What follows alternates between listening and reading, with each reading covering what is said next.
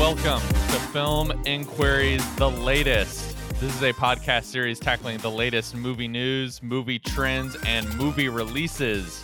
I'm your host, Jesse Nussman. On the other line, he's got the joy, joy, joy down in his heart. Sorry, it's very early. It's, It's, 10 uh, a.m. actually, but like to me, very early. That was a uh, child Sunday school reference, in case you didn't, any of the listeners didn't catch. Because today we're talking about Don't take me back to that. we're era. going to to Paul Verhoeven Sunday School.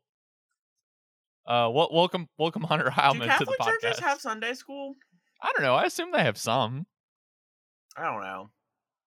Gotta don't gotta thi- scare the kids somehow. I don't think this church did. Well, welcome. Hello.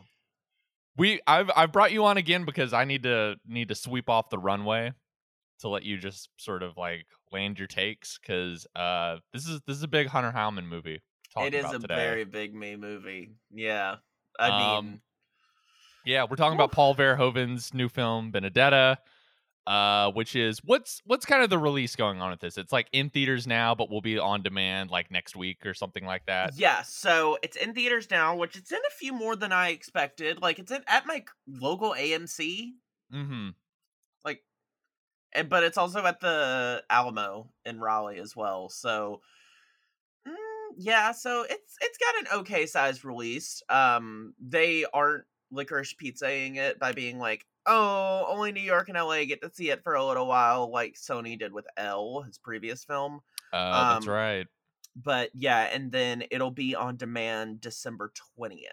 So Okay, little so a little just later than time I for thought, but Christmas. yes, Yeah. a perfect movie to gather the family around and watch. together. Absolutely, yeah. Um, I think it initially was supposed to be earlier, but I think since the re- the theatrical release is looking to be a bit bigger, and it actually is kind of like pulling some uh attention. I think Mhm. they're going to try to keep that, especially like I think they really want to keep the attention on it, particularly since it's not France's pick for best international Right. film. So they want to try to milk it as much as they can in any other way. Which, like, it's not like France's actual pick for best international feature is any less fucking insane. I, I, was about to say France really had the the difficult choice of picking between two very provocative movies for their uh well, their Oscar pick this year. it was this, it was Titane, and it was an abortion drama. Oh, It's just an it called Happening. It's the one that won the Golden Lion. oh, that's just right. an absolute nightmare for like anyone voting right. Like just yeah.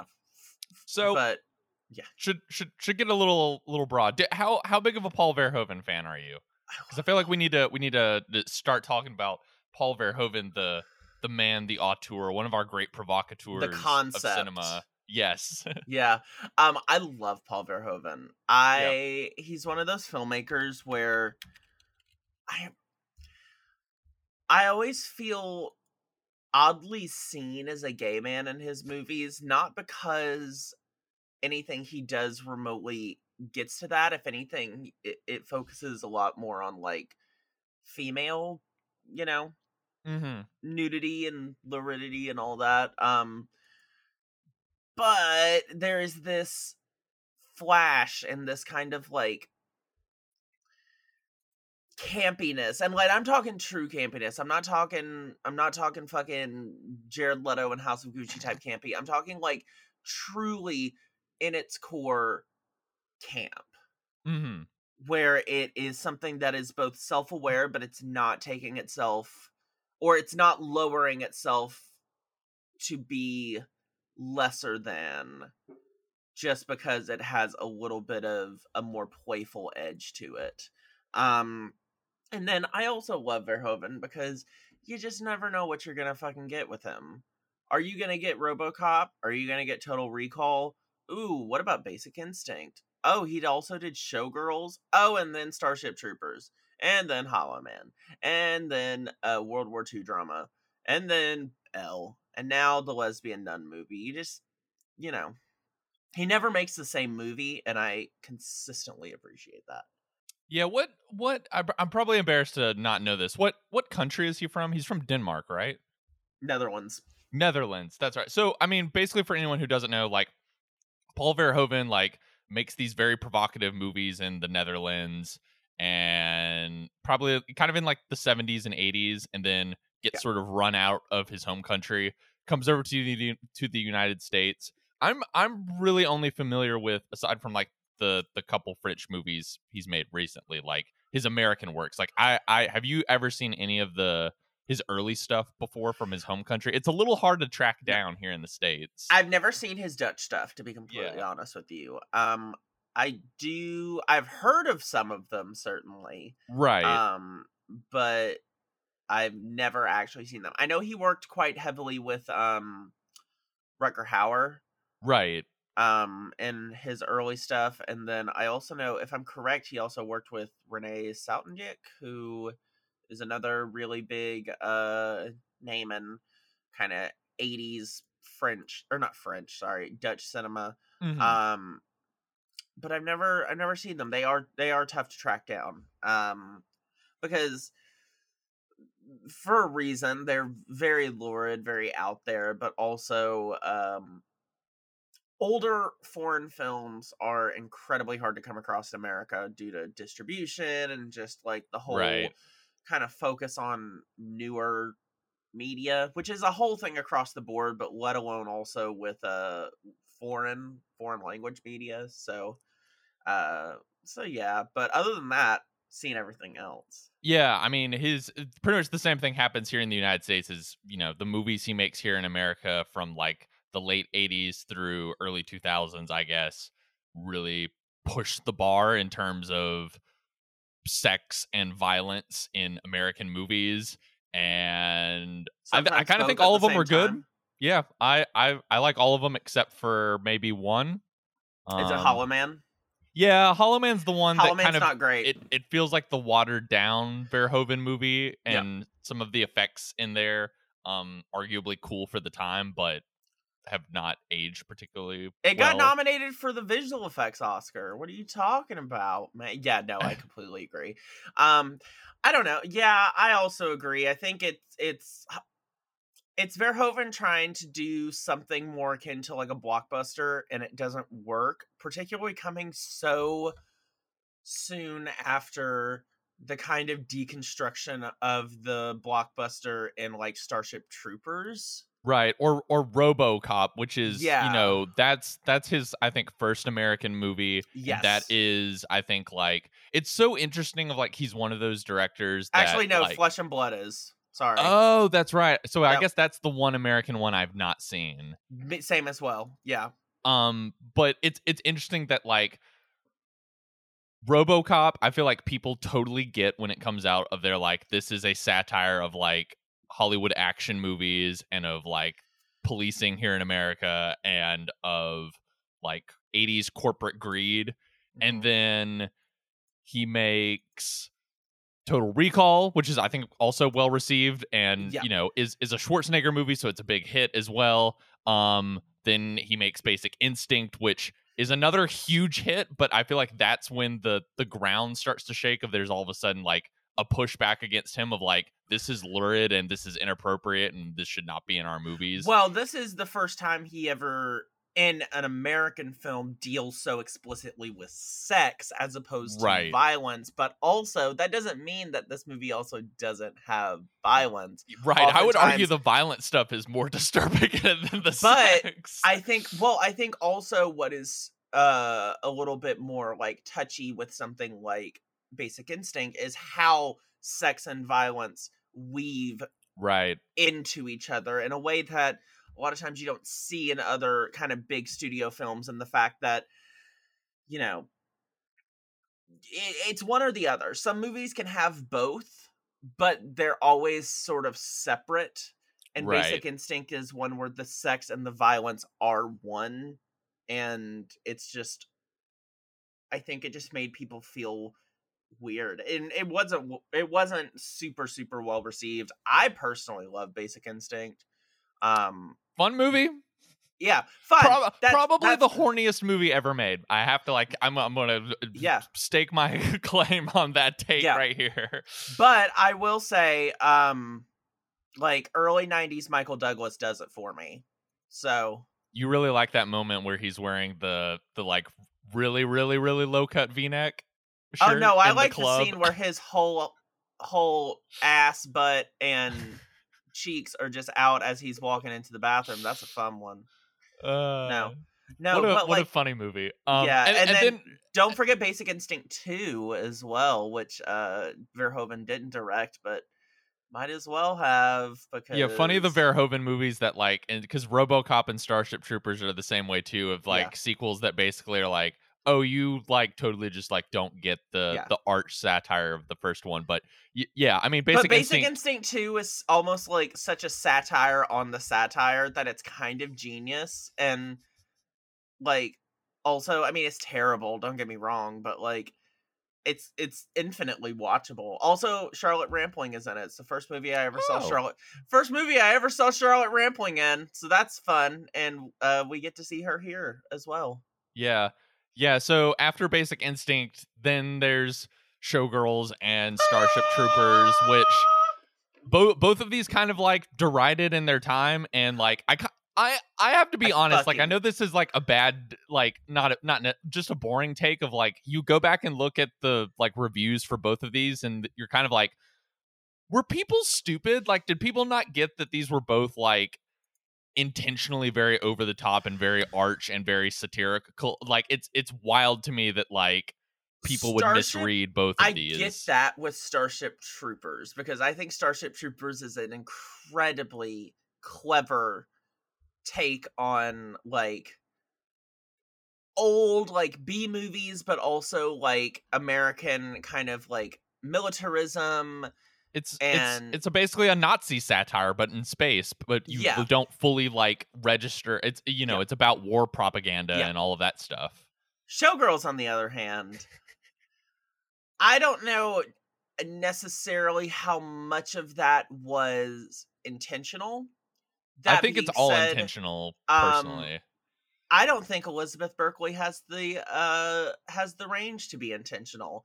That being said, what comes of it is genuinely one of the most glorious film experiences I've ever had. It is fun movie. It is true other than one scene yes, I, I that really disturbing rape that scene. ruins the fun. yes, the sexual assault scene that brings it all down and i'm just like oh other than that showgirls is a goddamn good time. People who are like it's bad it's terrible. I'm like shut up. It's amazing. But It's even like- then, I think like that that scene is the like that's the sort of like hammer to the head of you of an audience of like this is what this whole movie has been about is about like this world of misogyny and about Yeah. like the way we're that, just not like, choreographing it this time. Right. It's it's we don't have special effects and we don't have all of this like flash and pomp and like you know vegasness of it it's like Yeah. the, it's the vegasness that so many other girls have come to know over the years in a way that is not fabulous it's not it's not glamorous or anything like that um, right it's it's about the way that like the entertainment industry like sexualizes women and kind Yeah. of like chews them up and spits them out and but it um, certainly takes you out of the campiness a little bit where you're just like yes oh oh okay never mind this is this is a little bit more a lot more serious Yeah, and I'll maybe like go back into thinking like I don't think Berkley isn't. I, I will agree with you. I don't think Berkley is intentionally giving a bad campy performance, but I think it's similar into how like I think the cast in Starship Troopers, like the main lead cast, is kind of bad, but I think they're not. I think it's both of those movies. I think of so similarly of like these very attractive actors at the center who are not very good actors but are not quite in on the joke and Verhoeven a bit kind of like smirking behind the monitor is like I know I'm putting this like really ridiculous person who like thinks they're like winning an Oscar right before your eyes and like is is attracting sort of the ridiculousness to them if that makes any sense of like I think I think he is att- intentionally putting kind of like let's let's just say not as great actors kind of at the Denise center. Richards. Eh it- Let's just be honest. It's Denise Richards. yes, it exactly like like it's it's the same thing of him putting Denise Richards in Starship Troopers as Elizabeth Berkley in in in Showgirls is like you know he he's intentionally casting people who are maybe going to give kind of like a, a campy kind of bad performance. I think even if they don't fully realize it. Yeah. Um, So, so after those movies and the you know bad Hollow Man movie, um, which I think was more inconsequential than anything else. right? I think No one you, really remembers that specifically as a Verhoeven film. It's just kind of like, oh yeah, that weird movie they made in uh the early 2000s that wasn't very successful. right. Remember when Kevin Bacon played the Invisible Man? That's that's basically the yeah, no one's like, yeah, remember that Verhoeven movie? No one ever thinks that. It's so kind of distanced from that, and honestly, I'm kind of happy about that. yeah. I think by that point, people are just sort of like Hollywood is just sort of sick of him at this point, and the similar thing that happened in his home country happens in Hollywood if he sort of gets like run out, and people are like, we're not gonna finance your like dirty movies, bro. And now he makes movies in France, um, which are good. Makes sense. Yes. It Uh, wonder wonder when he'll get run out of that country. Which country you want to see him go to next to make his dirty movie? I think he's going. He's going back to um the Netherlands. it all comes full circle. Well, he went back for a little bit. He Did he? Bla- he did Black Book. Oh, see, I guess I thought that was I haven't seen that, but I guess I thought that was his first French production. No, that was a that was a that was a Dutch film because it was Okay. um Carice van Houten and it was like Dutch slash German because it takes place during um Nazi during the Nazi occupa- occupation of the Netherlands. It's probably it is Verhoeven's most like straight to the camera, like not winking or anything. It Hmm. is his most like earnest attempt at something Yeah. where it's not like I don't think he has any like intent like ill intentions. I don't think he's trying to play it up for camp. I don't think he's trying to do any of that. It is it is a serious Verhoeven film and it's one of his best uh, honestly. Um but it is doesn't necessarily have the DNA of what we were expecting. It's a much more kind of like uh restrained look at uh kind of at that. It's like a spy thriller. Oh, But- okay. And it does have like the sex, the nudity, all that, but it's not played with like such a winking eye. It's played so much more with like more of like an oh god, she's having to like do this with Nazi officers to stay alive. And I mean like Verhoeven was born in the Netherlands in like 1938, so it's like something I think that's very personal to him and that he wanted to take seriously. Um good movie. It's it's a little hard to watch. It's two and a half hours, um, and I don't think it's streaming anywhere. But good movie. Yeah. So I mean the the f- I guess the first movie he makes in France is is Elle, which you and I both really love. love, love um, that. Elle re- is Were you aware he tried to make that in the United States first? Yes. And and Nicole Kidman was going to be in it, and they just Ah. couldn't get finance. Yep. Um Elle Point Blank Period is my favorite Paul Verhoeven film. Okay, I was about to ask you your favorite. I'd probably go with either Starship Troopers or RoboCop, but that's I maybe more the straight white boy answer. I love Elle. I I mean, I think I think I am in a vast minority of that, but like I just love I think Elle is kind of the perfect culmination in terms of my own taste of hmm Verhoeven doing something serious, but also still having a little bit of camp, a lot of like luridness to it. It's And, it's like- it's certainly you know aggressively crossing the line and trying to provoke you as an audience member. Yeah, but it's uh, but not so much so that I feel like it's like, oh, does that make you mad? Does that trigger you? Does that do all that? It's like I think it's really really smartly played, and I Definitely. and I uh I've always appreciated that. I think Isabelle Huppert, uh, to this day, I'm fucking furious. she should have won not- Best Actress. That's the best won Best performance period from that year of that I mean, anyone gave. The only other one that I think that could have gone up against her was Natalie Portman and Jackie.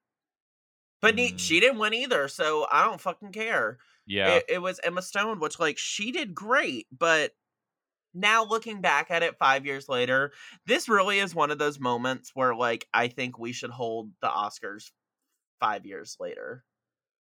Yes. Just like Yeah. like this upcoming year we just have the 2017 Oscars. That's a fun. I, I I don't know if you've ever listened to Bill Simmons used to do this on his podcast all the time would like bring bring people on like like Wesley Morris from the New York Times and they would like redo the Oscars for the major That's fun. categories like 5 years after they happen and it would be just like a completely different set of winners. Yeah, nine because times I mean, if you think about like what's kind of held on i mean i don't think elle has hold on held on to the public consciousness other than my public consciousness because i watch it literally like at least once a year it's kind No, of it's- a Chris, it's kind of a christmas movie for me i find i watch it a lot Okay. of times in december but I've only seen it the once when it came out, but I mean like it's it's a difficult sell for I think like a normal kind of like I just want to fire something up. But like Yeah. I agree with you of like man, woman, just people in general, like she gave the best performance that of anyone in that entire year. Just, I mean, genuinely, and uh, like that's saying a lot because Isabelle Huppert has given amazing performances throughout her entire career. So for kind of everyone to agree so heavily that this is her best performance means Jesus Christ, it is a performance and a half. Yeah, I don't know if you saw last year the Tony Scott and Manohla Dargis like did their list of like who are the 50 best working actors right now and she was number 2.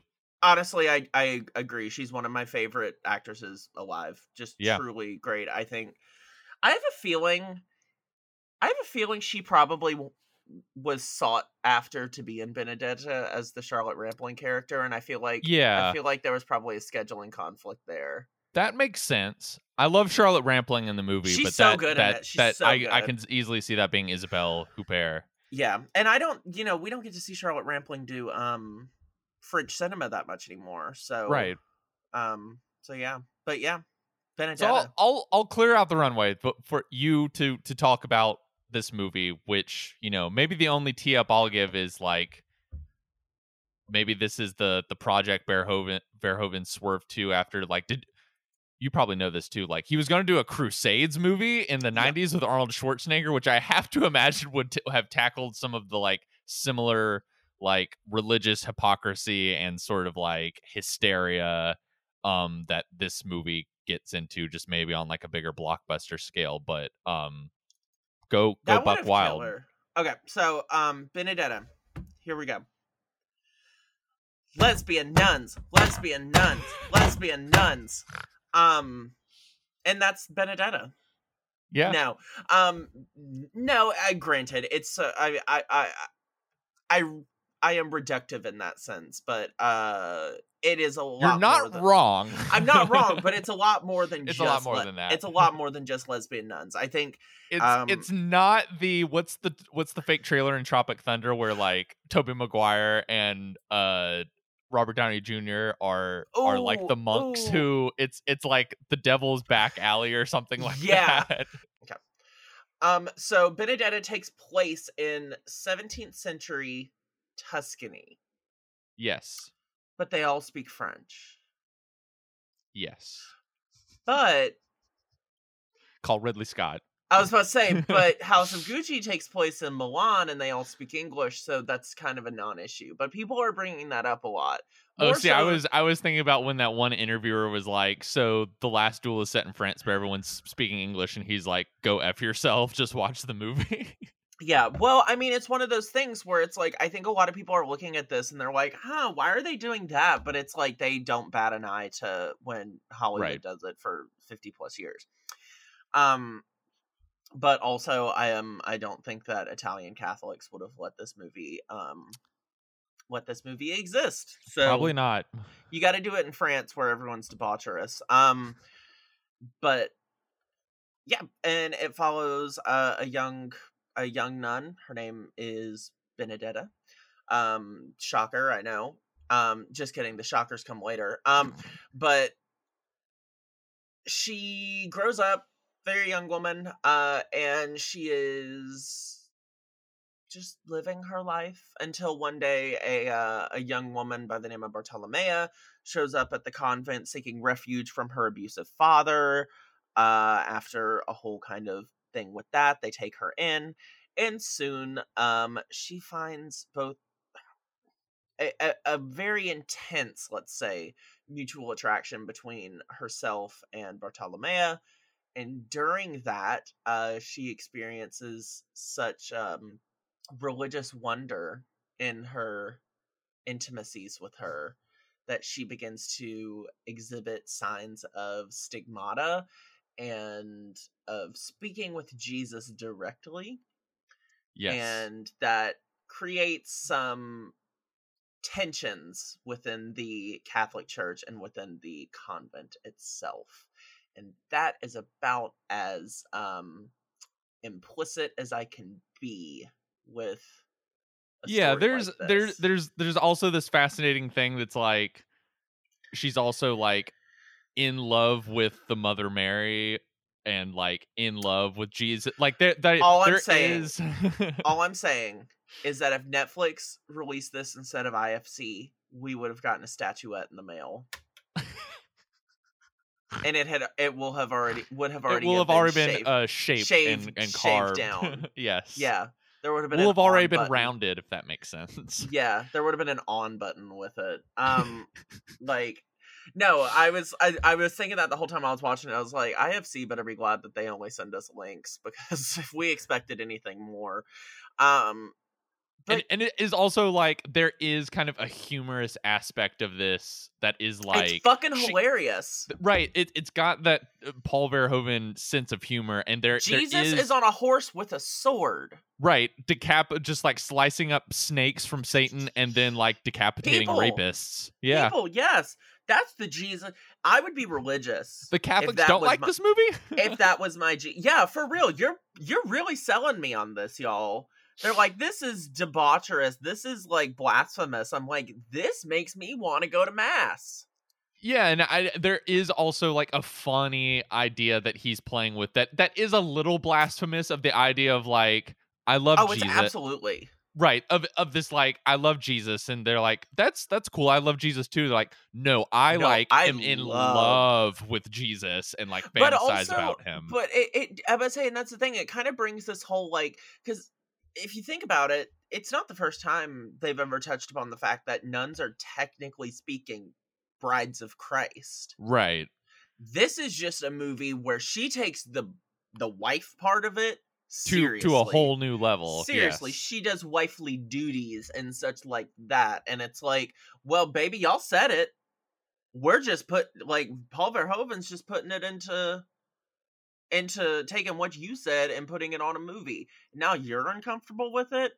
Is the movie blasphemous? Yes. Does that make it all the better? Yes.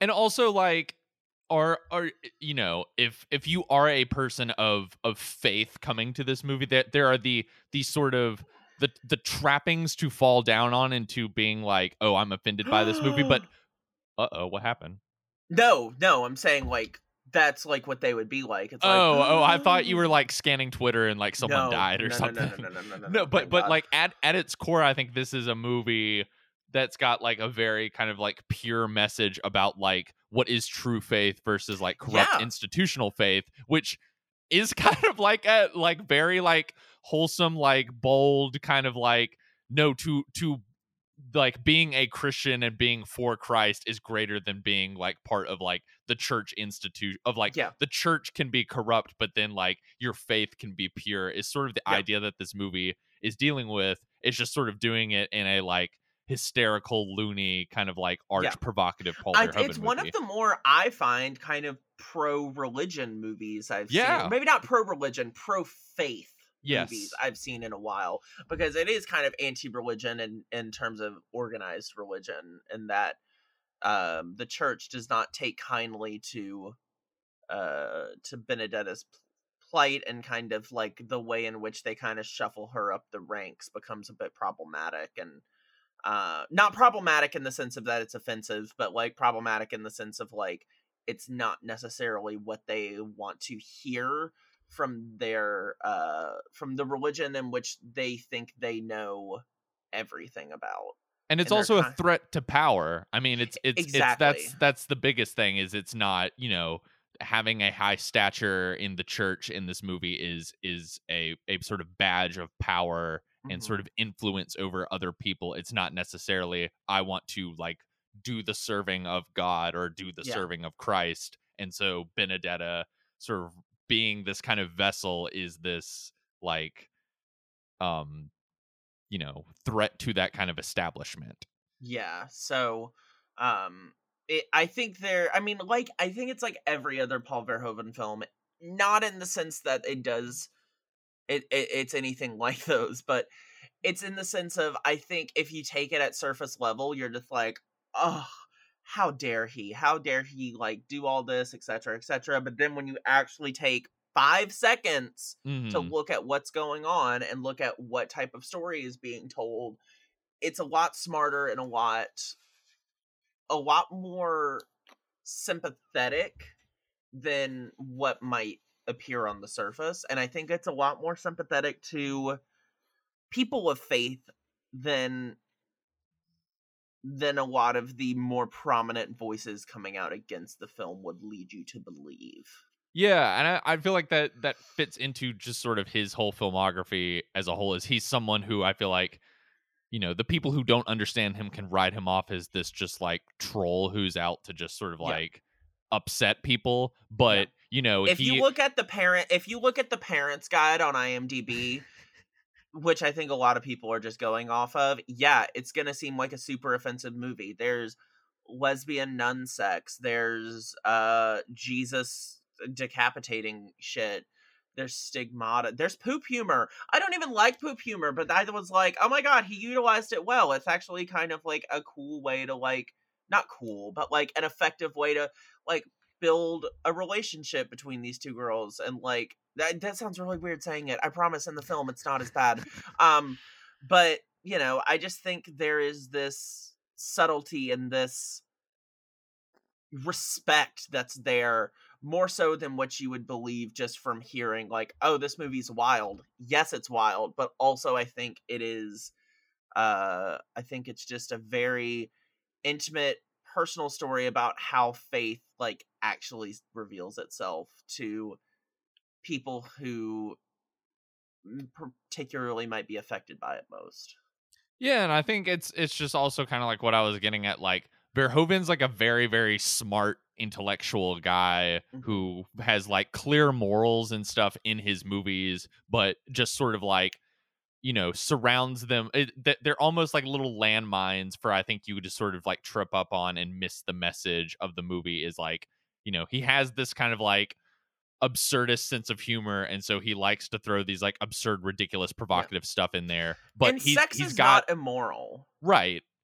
and that's one thing i think people take away from it. It's like oh these movies are immoral. And it's like no if anything they kind of have more morals than a lot of other movies out there because they talk about like if we're talking about l it's like talking about like the process of grief and moving on but also forgiveness and then with this it's the concept of faith and um and i think they're handled in ways better than a lot of people who like tread lightly on the subject do.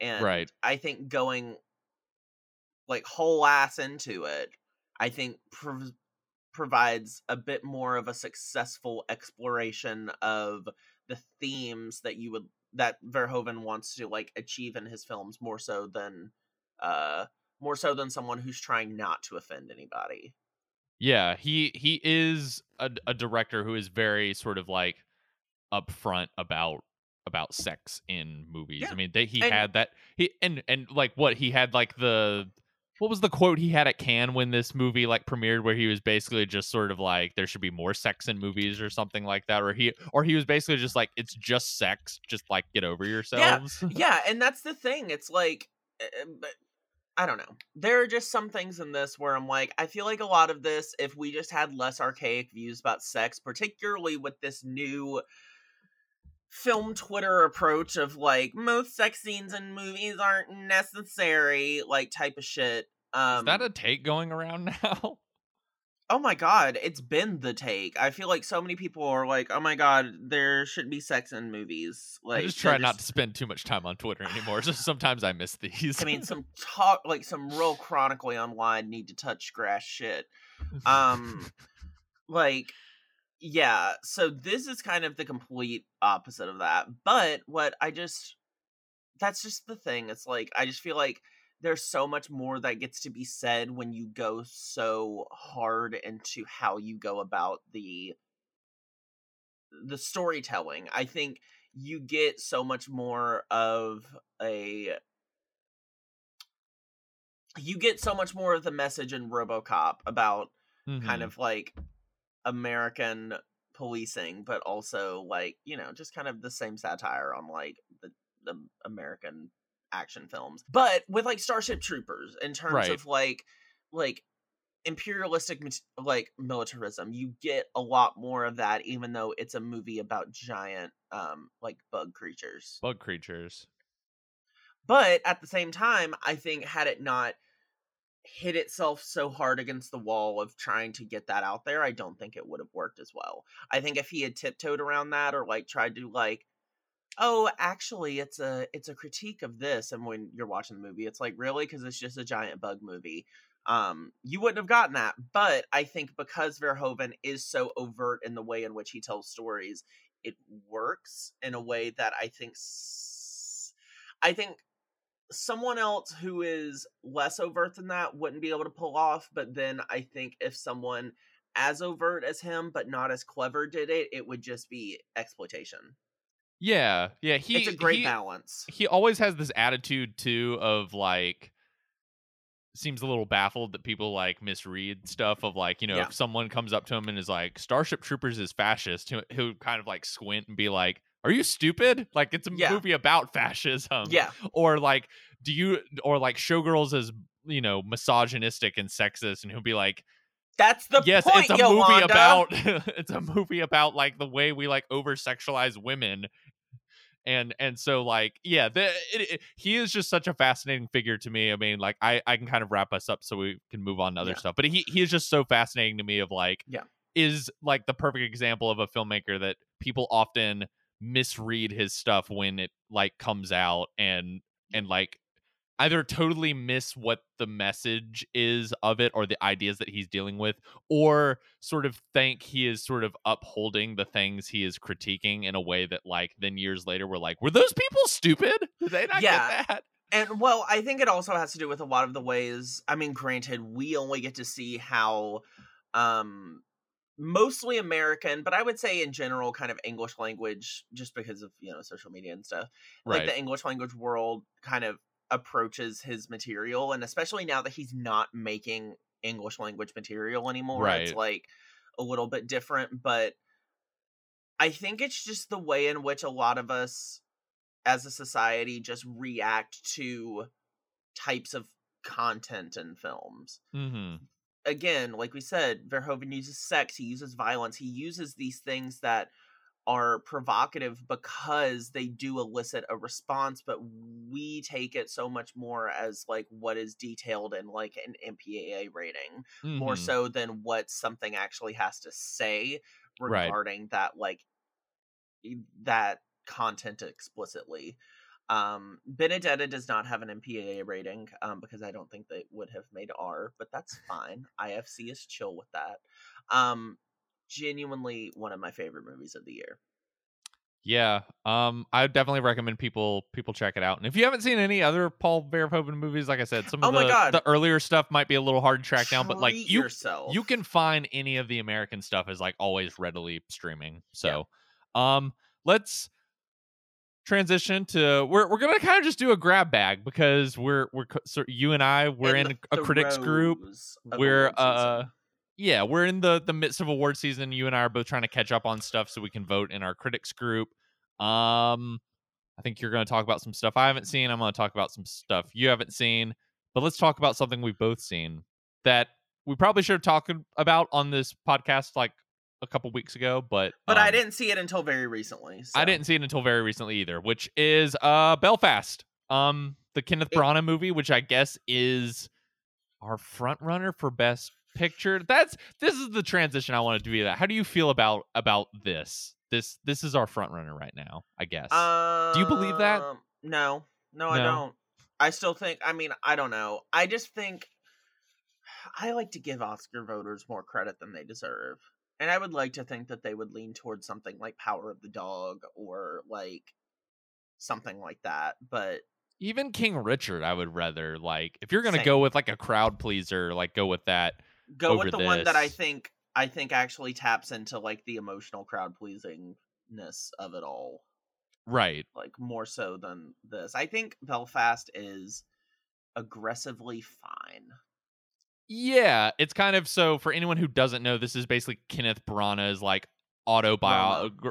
Yeah, his memoir, his Roma. It is a a black and white memory piece about his childhood growing up in Belfast, Ireland during the 1960s and the kind of political turmoil that was going on there It's that kind of forced like his family to leave. yeah, like the initial,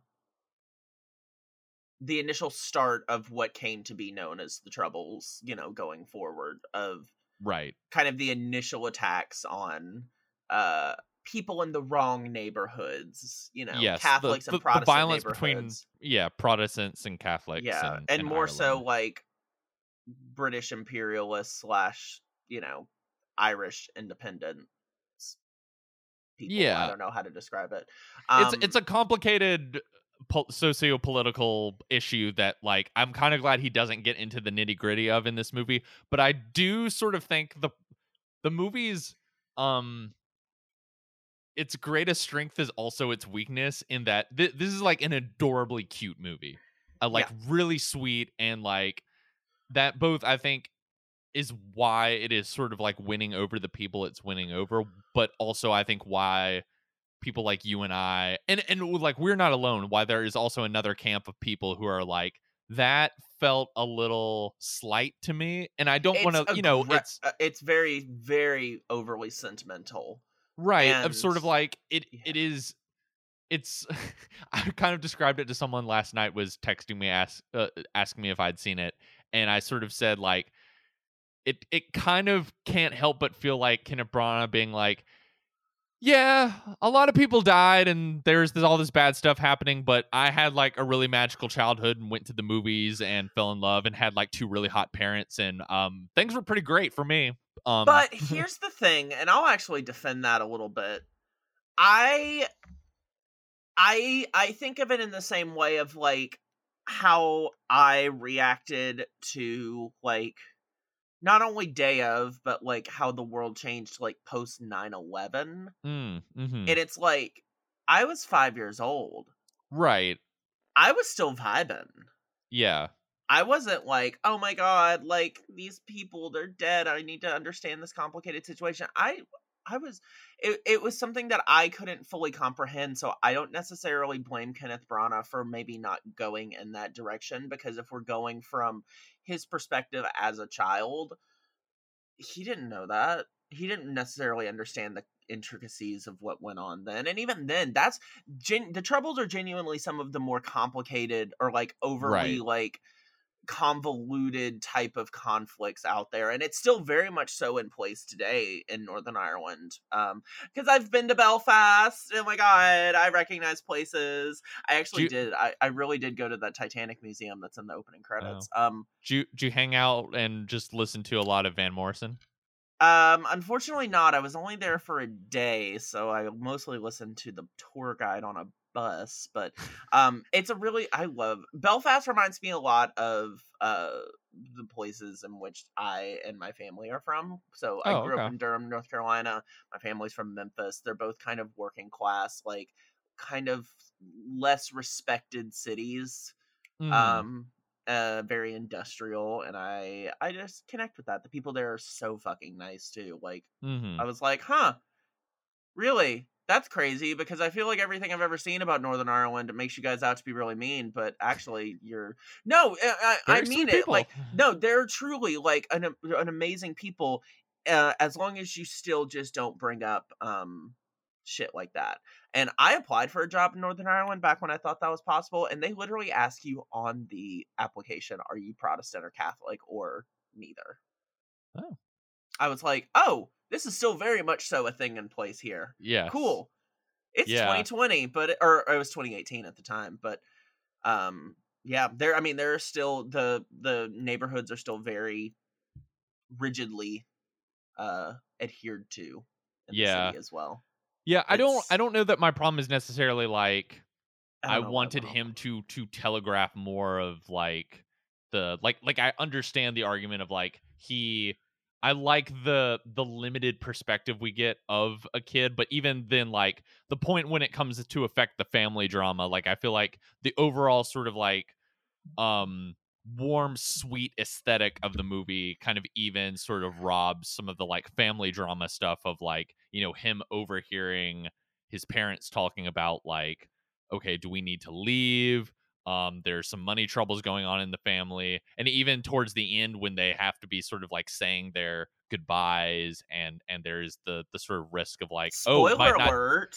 i mean I mean, it's his Kenneth life i feel like he's been pretty Kenneth open Branagh- about what happened Well, to him Kenneth Branagh doesn't. I mean, Kenneth Branagh doesn't have a Northern Irish accent in real life or anymore. So, um, Right. I think that kind of implies the fact that he did not stay there. no. I mean, that was one of the things that when he made it, I was like, "Is Kenneth Branagh from Belfast? What?" And then I looked it up, and I was like, "Oh, initially so. Okay, cool."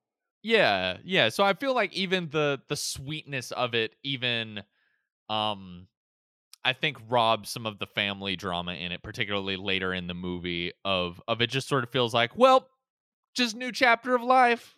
And Yeah. instead of like quite having the kind of like like there's a moment at the end when they are sort of like fully going to leave Belfast that that it is I think should be like a very like emotional kind of tear jerky moment even if it's like a little bit forced but kind of just feels like well we'll be back one day Also, okay. I'm sorry if you haven't seen the movie. I apologize. It's been out for a couple weeks now, so go see it. Um, actually, I don't really know if you. I mean, go see it if you want to. Um, why the fuck did they leave the grandma? she was alone. I mean, granted, my grandma also lives alone, eleven hours away from me, but like that's her choice. But like, girl, the grandpa had passed away, and she was alone. Why the f- and they left her in a war zone. Excuse me? I was like, girl, get Judi Dench back there. You can get her over to England. I promise. She'll be fine. I don't know. Yeah, that was one that's- thing. I was that's like, another don't moment that- that's another moment that kind of like a perfect example of something where I'm like this should be a little bit more emotional than what it actually kind of is which Yeah, is just sort like, of like her watching them get on the bus and being like good luck buddy Yeah. And like, I was like, does he ever see her again? I guess not I don't know. Like, yeah, I, you know, It's just- it's it's not a really like bad movie. I think part of my frustration is just I I was just sort of like at the end of it like this is our our awards front runner. it's kind and- of a collection of vignettes that come together Yeah. as a feature length thing, but I don't think ever feel like a cohesive, like, entire film. yeah. Um. So I mean, l- listeners, feel free to like watch it and you know. send Well, I mean, it's going to be a major player, so you're going to need to. Yeah. Yeah. Even like the performances, like I don't know. Like I like thought I, love Dorn- Ciarán Hinds, but like I thought Jamie Dornan was better in Barb and Star, if I'm being completely honest with you. he's on my North Carolina Film Critics supporting actor ballot, but for that movie. Yeah. So, I mean, he's great. And Caitríona Balfe is really good. She's But, really like- good too. I think that's the best performance in the movie. It is, absolutely. But, like, the. I don't know. I just realized that this is fully an audio thing, so I can't just be making gay gestures of, like, why? I don't get it. I don't know. It's not that I don't get it, it's just I don't connect with it in such an intense way as other people will. Yes, that's that's fully where I am is I I just sort of left feeling like this is clearly like someone doing and Roma is a perfect example of th- this movie is so similar to Roma in sort of like its ex- aesthetics and being this sort of memory piece by this filmmaker. But it's in But English that- about white people, so that's why it's more of a contender this year. Yes, and eh, but of like comparing it to Roma, like Roma is a movie that I felt like so emotionally overwhelmed at the end of, and Yeah. I think that is a movie that like it's not going to get into whatever stuff was going on in Mexico at that time, but you clearly get from But they're just the atmosphere of the movie of like there's some kind of like tumultuous stuff brewing in the background of this movie that is sort of like a potential threat to the the characters at its center and even the Yeah. family drama of like is this family going to hold together feels more um at stake than it does in this movie. I, I just felt like it's reaching for such similar stuff but that was sort of like an example of like i felt so emotionally overwhelmed by by roma and so so swept up in it. Yeah. and this movie i kind of left being like that was cute. Yeah, Yeah, I mean that's that it, it it is just very slight for a movie that is being touted as such an awards player. yeah.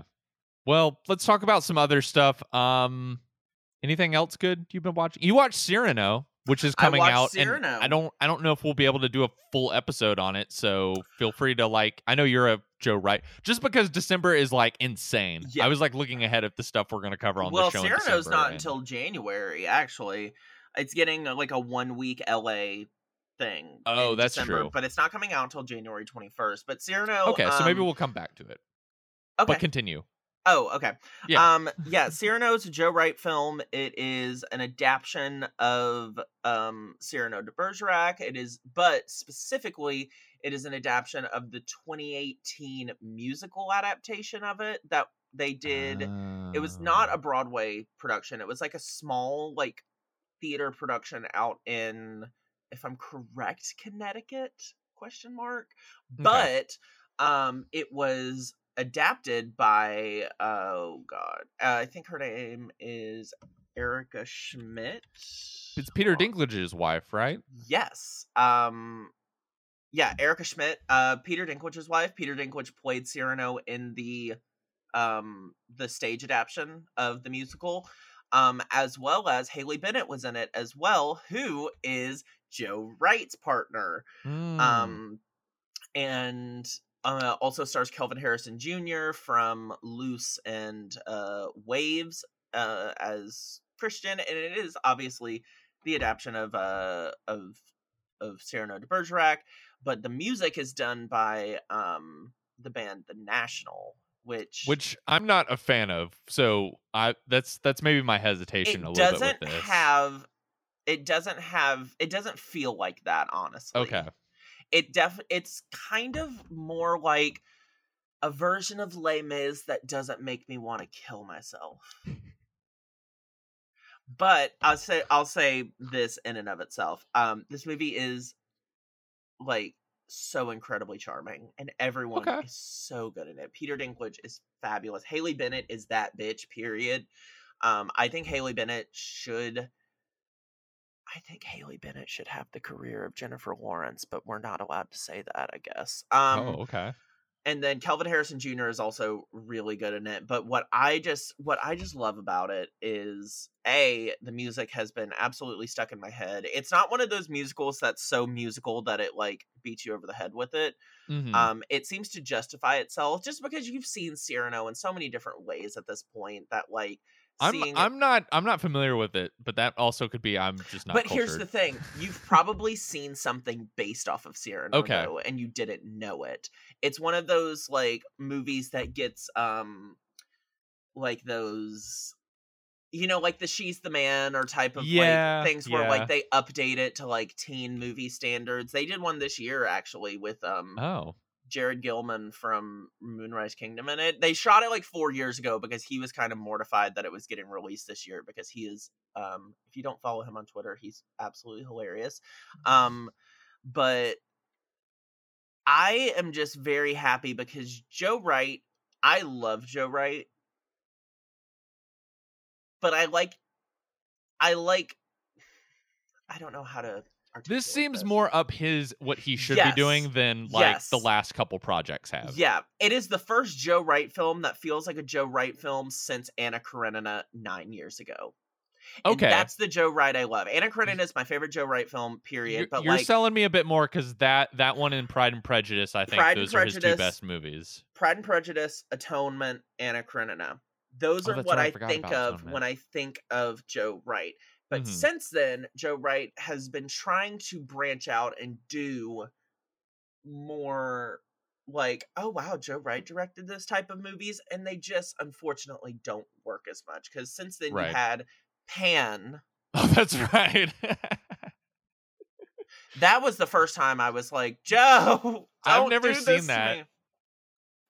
that's the Peter Pan movie where they have the Nirvana musical number, right? Yeah. okay. Sure is. Um, and then he did um, he did Darkest Hour. That movie's okay. Um, it's not a Joe Wright film though. Yeah. Joe Wright directs it, but it's fine. it's not a film that hinges on him as a director. It's no. a film that hinges on uh, uh, Gary Oldman as an actor. Much more uh, stripped down than like some of his other movies are. Absolutely. And then he did he did Woman in the Window. yeah. I'm so- I'm so- One Woman of the in the worst movies of the year. Ugh, ugh, God, I didn't see it, but I actually did read the um, I did read the synopsis of it a couple days ago, and I was like, oh, I forget who like came on for that episode, but we were basically like the That book is like garbage shit. too. Yeah. Well, I just lo- I think the f- the story around the the author is far more interesting than the actual. Oh, that's true. the author's just crazy. But yeah, that's a movie right there. Yeah, not- I think it's book. I think it's going to be. I think Jake Gyllenhaal's playing him. oh, But Jake Gyllenhaal's pl- is set up for every project right That's now. That's true. yeah. Um, but this is the first Joe Wright film that feels in like it is. It is a costume drama, mm-hmm. But it it's a little bit different in that this takes place in uh 15th century or no 17th century France as opposed to wow we're really going in on 17th century. uh Oh wait, no, that's 17th century Tuscany and Benedetta, but they speak French. And this is 17th century France, but they speak English and they also sing. Um, but it's it, it's a little bit different of a uh, of style in terms Mhm. of that, but at the end of the day, it still is this big grand costume drama um, that I think actually fits as a musical. I know a lot of people a lot of people are going in like this is a musical. I'm like they're actively singing in the trailer, so I don't know what you expected. But um it's just a charming film and it's uh it's one of the better movies that has made me just kind of feel good this year despite the fact that there's a lot of really sad shit going on Yeah. um just the way in which uh the way in which particularly uh the three leads dinklage bennett and harrison all kind of interact with each other it's all very sweet and it's all very kind of light until it isn't but even then that shift to a little bit heavier material actually fits and i think is really benefits from the music um in a way that a lot of kind of grander Broadway shows that are more about the musical numbers and like all the big ensemble pieces. This is a lot more pared back. It's a lot more um intimate and you can kind of tell that this was a a musical that was meant to be seen kind of in a smaller theater. Mhm. Um and I think it, it translates really well to well to film. It is one that I don't think is going to be a major player this year. I don't I was about that- to ask, do you think it's arriving a little too late? I, I mean, it, it premiered at Telluride and got Yes. like a pretty warm reception there, but like because it's not getting released until so late in the year, if you think it's, going to be a little late that, for the party, and it's a mixture of it is it is down on the list of MGM's movies that they care about this year. They're Okay. pushing Licorice Pizza. They're pushing House of Gucci. They're Mhm. pushing um they're pushing like I've No even seen to- they're pushing the the Bond movie pretty they're hard pushing too. they're pushing Bond for technical stuff. Um, I mean, granted, they're kind of hoping for other stuff, but I think that's what they're mainly pushing for. Shit, they're even pushing respect for um Jennifer Hudson. Mhm. So this I don't think is very high up on their priority list, and unfortunately, that's how award season kind of works. Is how Yeah. much how much stock a a studio puts into a film. And despite the fact this is a weird film in that it's produced by Working Title, who is like partly owned by Universal. So all of their Mm. stuff is usually made with Universal and or uh and or Focus Features, but this is an MGM film. It's a it's a strange thing, but um yeah, eh, by January by the time it comes out in late January, um I think a lot of the the award stuff will have dried up a little bit, so don't don't take its late arrival as a as a sign of of no faith from the studio. It is a it is a good film and it's worth watching.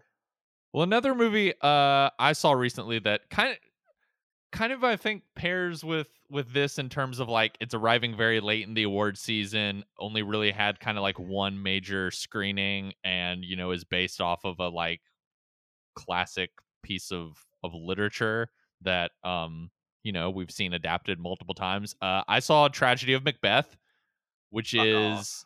the uh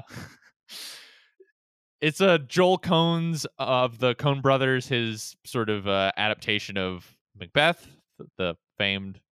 I don't know if you don't know what Macbeth is. Maybe Yeah, like go go back point, to English class. I don't know. Like you should have been paying uh, more attention. it's like yeah, at that point if you don't know, I'm sorry. so there's this guy William Shakespeare. Um, Listen, if I'm being completely honest though, Macbeth is my favorite Shakespeare.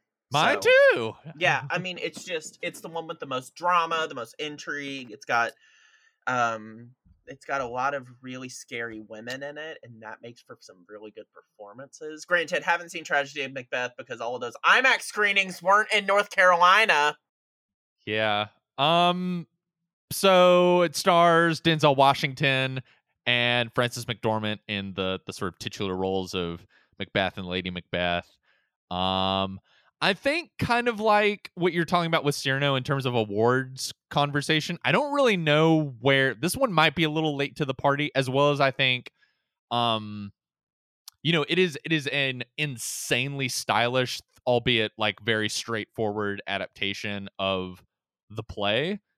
Um, you know, it was interesting afterwards there was a Q&A with Joel Coen and Frances McDormand and they specifically mentioned there was only one line that they changed from the original text that it was like a very minor change of like uh something that was like present tense that they made past tense and the the sort of biggest change they made was just to make Macbeth and Lady Macbeth older um and but I I I I I guess while I don't know how this will fare, I think certainly in cinematography, the cinematography in this movie is is unbelievable. Like Which Is is also really impressive given the fact that the entire film was shot on sound stages in Burbank. yes. And and I think the cinematography feeds into the most interesting aspect of this movie, which this is sort of like what if we turned Macbeth into a noir? Um, you know, the Coen brothers are clearly like they've made noirs, they've made neo noirs. They're very familiar with sort of like the aesthetics and sort of storytelling beats of noir. And Yeah. to me, the most interesting aspect of this was someone who is a fan of noir clearly looking at Macbeth and being like, oh, Macbeth has in it all of the sort of like themes and character archetypes of a classic like Hollywood noir. What if we just made Macbeth in its most sort of like straight form as a a old school noir movie and in the style of a noir movie? And that's that's interesting and I sort of just had this light bulb moment the entire time watching it being like how oh how has no one like thought to do this before? Yeah. like it's it it once once once you make that connection watching it you're like of course it's like Yeah. it, it is so obvious that like this would easily be transferable to this other kind of genre Everyone moves in shadows. There are plenty of femme fatales. There are, you know, it's right it- it there's makes there's this troubled sense. anti-hero who like does this terrible thing and then there's got to be like retribution against it um Yeah.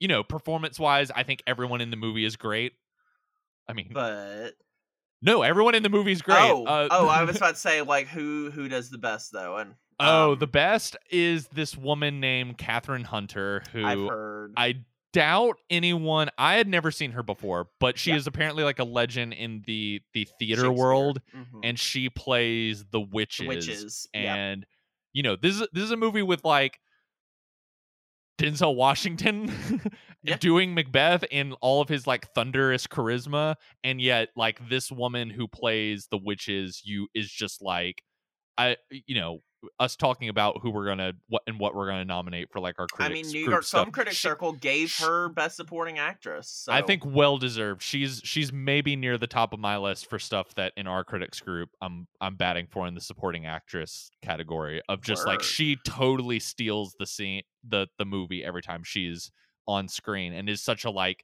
incredible physical performance um and just the way I think the witches are um rendered visually in this movie is like really striking and really Yeah. surreal and interesting um so I, I don't know I, I think it's it's i don't know how big of an awards player it's going to be i think there's been a little bit of confusion and i i've heard with like just between people in in our circles who do kind of like entertainment coverage Yeah. of how apple is releasing this movie and this this event that i went to is really kind of the first time that they kind of unveiled the movie Yeah.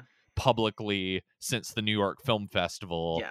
If I'm and- correct, they're releasing it in select theaters on Christmas. yes And, and, then, then, it'll I get Apple TV on like January 17th. something like that. It's like mid January it'll go on Apple TV Plus or Yeah. whatever that's called and um but yeah, there'll be a very small I guess qualifying run over the Christmas I holidays. I hope I hope it's a little bit bigger than that. I hope they they take it into some more theaters. I know we have been um at the theater in which I work at. Um we're a smaller smaller art house theater, but we have been um we've been playing all of Apple's stuff this year and are even playing Swan Song, which I think has been a long ploy to somehow get this film in which um we still haven't confirmed that yet. Uh, we Yeah, finally I- confirmed Licorice Pizza after playing all of MGM stuff this year, but Well, that's something. I, I will say it was fascinating seeing this. I was wondering how this was going to translate to IMAX, and I think this is a case of like how tall the IMAX screen yeah, is. I was really like, that fits has this to movie. be great. What? Uh, this is off topic. Um, what theater in Atlanta was it at? It was at um oh gosh, I should know. It was like the the Regal Atlantic Sta- 16 Atlantic it- Station. Yeah, it's I've been to that IMAX. That is a big one. That's a good one. Yeah. So I I was a bit sort of like because I knew it's very stagey and how it's constructed. Um and I, it it does have that kind of like you're more of an, an aspect ratio junkie than I am, but it's it's got the more kind of like squared aspect ratio.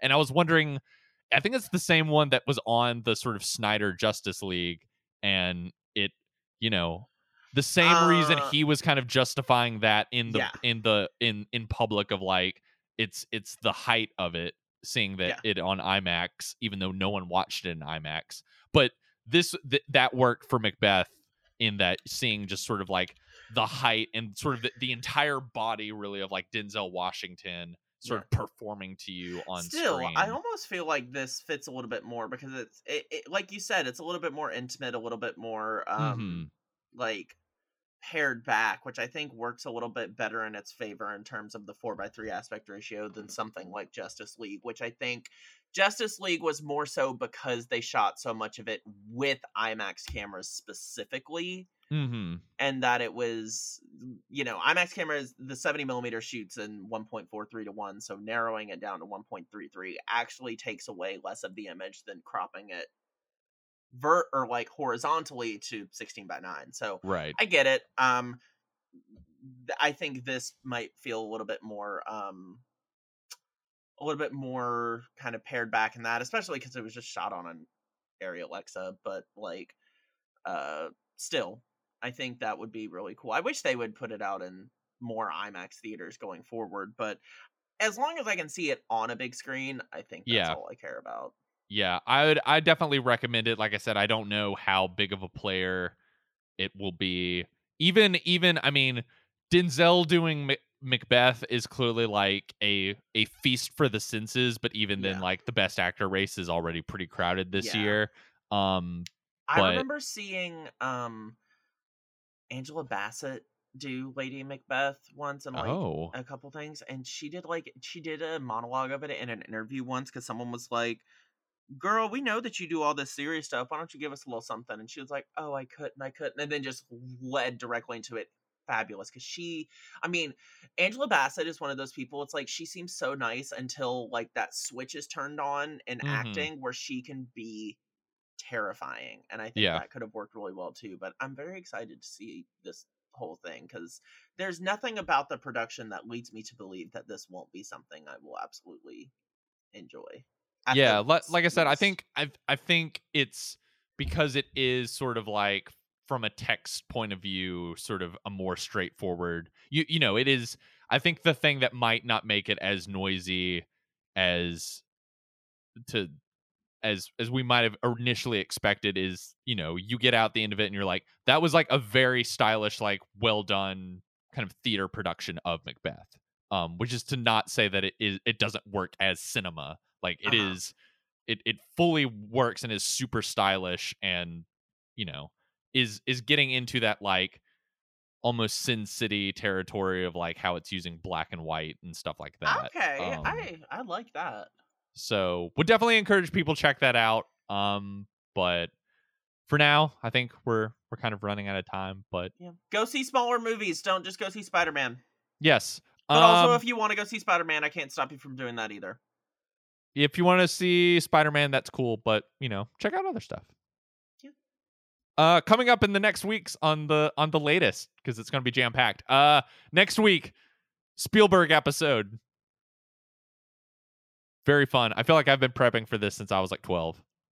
Um, we'll also do an episode on the Matrix because we got a new Matrix movie coming out. Spider Man episode. Probably talk some Nightmare Alley. Oh Maybe- yeah, that ma- too. Maybe some Don't Look Up. I missed the screening for that. Oops. I did too. Um, I've been hounding Netflix trying to, you know, let me see it. Yeah, Uh, good luck with that. and maybe, um, you know, have a couple slices of licorice pizza. Maybe, Maybe. maybe we'll see. They're uh, gonna huh- start. They're gonna start uh, making.